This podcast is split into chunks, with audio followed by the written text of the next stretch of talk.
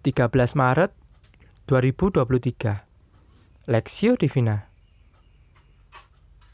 Yesaya pasal 33 ayat 1 sampai 24 Celakalah engkau hai perusak yang tidak dirusak sendiri. Dan engkau hai penggarong yang tidak digarong sendiri. Apabila engkau selesai merusak engkau sendiri akan dirusak. Apabila engkau habis menggarong, engkau sendiri akan digarong. Tuhan, kasihanilah kami. Engkau kami nanti-nantikan. Lindungilah kami setiap pagi dengan tanganmu. Ya Tuhan, selamatkanlah kami di waktu kesesakan. Waktu mendengar suara gemuruh ketika engkau bangkit.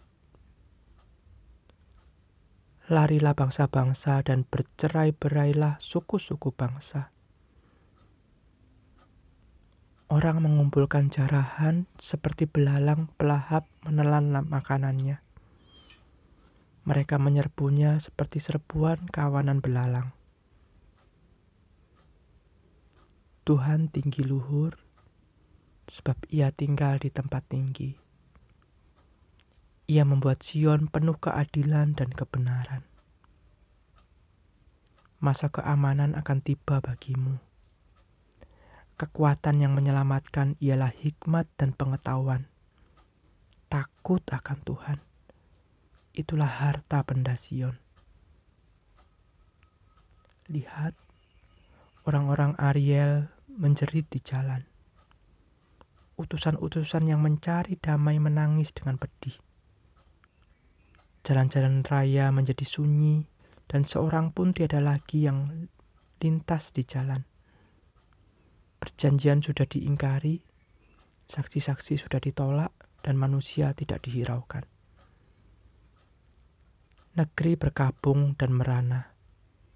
Libanon tersipu-sipu dan mati rebah.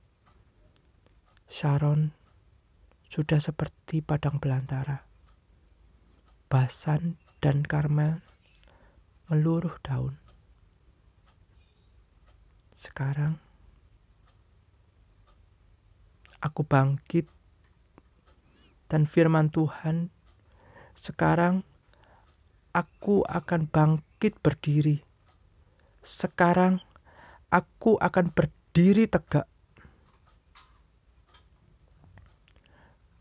Kamu mengandung rumput kering dan melahirkan jerami.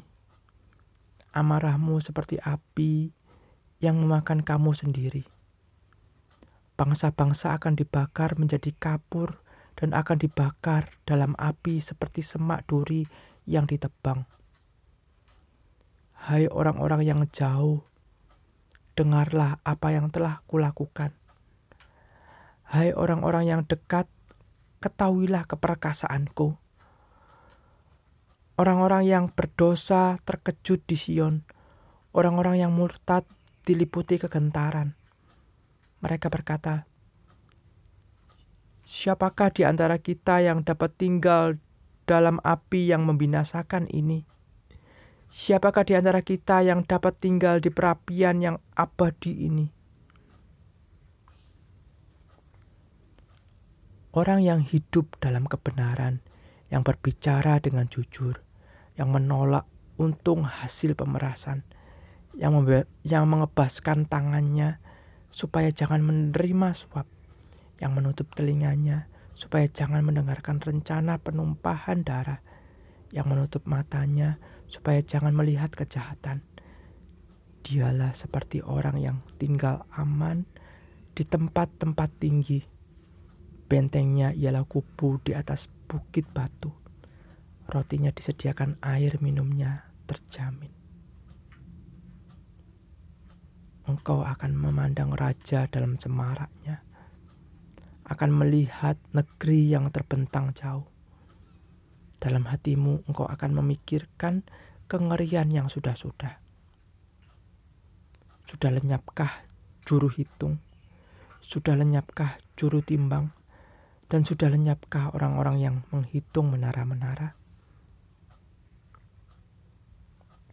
Tidak lagi akan kau lihat bangsa yang biadab itu, bangsa yang logatnya samar, sehingga tidak dapat dipahami, yang bahasanya gagap seperti tiada yang mengerti. Pandanglah Sion, kota pertemuan raya kita. Matamu akan melihat Yerusalem, tempat kediaman yang aman. Kema yang tidak berpindah-pindah, yang patok yang patoknya tidak dicabut untuk seterusnya dan semua talinya tidak akan putus. Di situ kita akan melihat betapa mulia Tuhan kita, seperti tempat yang penuh sungai dan aliran yang lebar. Perahu dayung tidak di, tidak melaluinya dan kapal besar tidak menyeberanginya. Sebab Tuhan ialah hakim kita. Tuhan ialah yang memberi hukum bagi kita. Tuhan ialah raja kita. Dia akan menyelamatkan kita. Tali-talimu sudah kendur, tidak dapat mengikat teguh tiang layar di tempatnya. Tidak dapat membentangkan layar.